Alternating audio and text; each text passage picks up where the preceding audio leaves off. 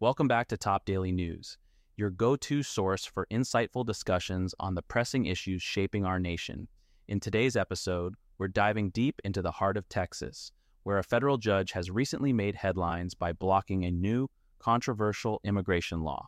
This development marks a critical juncture in the ongoing debate over state versus federal authority in immigration enforcement.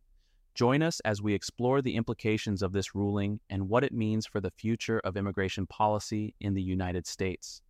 In a decisive move, U.S. District Judge David Ezra issued a preliminary injunction against a Texas law that sought to empower police with extensive authority to arrest migrants suspected of illegal entry into the United States.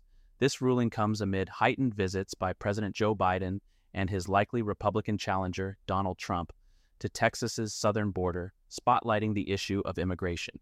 The law, championed by Republican Governor Greg Abbott, faced immediate legal challenges, with the Biden administration leading the charge against what has been perceived as an overreach of state power. Judge Ezra's injunction underscores a significant pushback against claims of an invasion at the southern border a narrative frequently promoted by proponents of stricter immigration enforcement.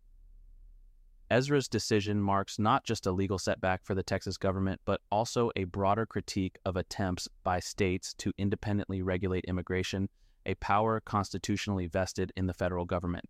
This ruling aligns with historical precedents that reject the notion of states superseding federal authority on immigration matters.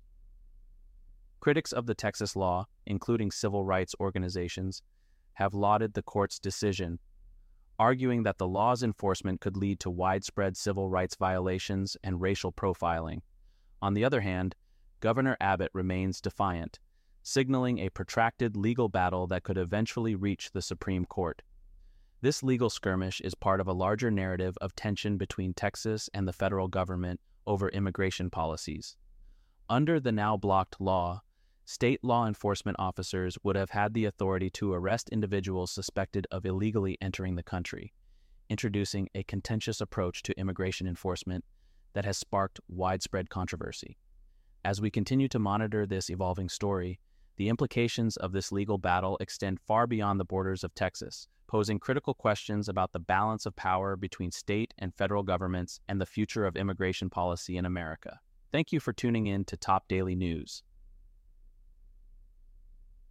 Today's discussion sheds light on the complexities and challenges of immigration enforcement and the delicate balance of power that defines our federal system. As this legal drama unfolds, we'll be here to keep you informed and engaged on the issues that matter most.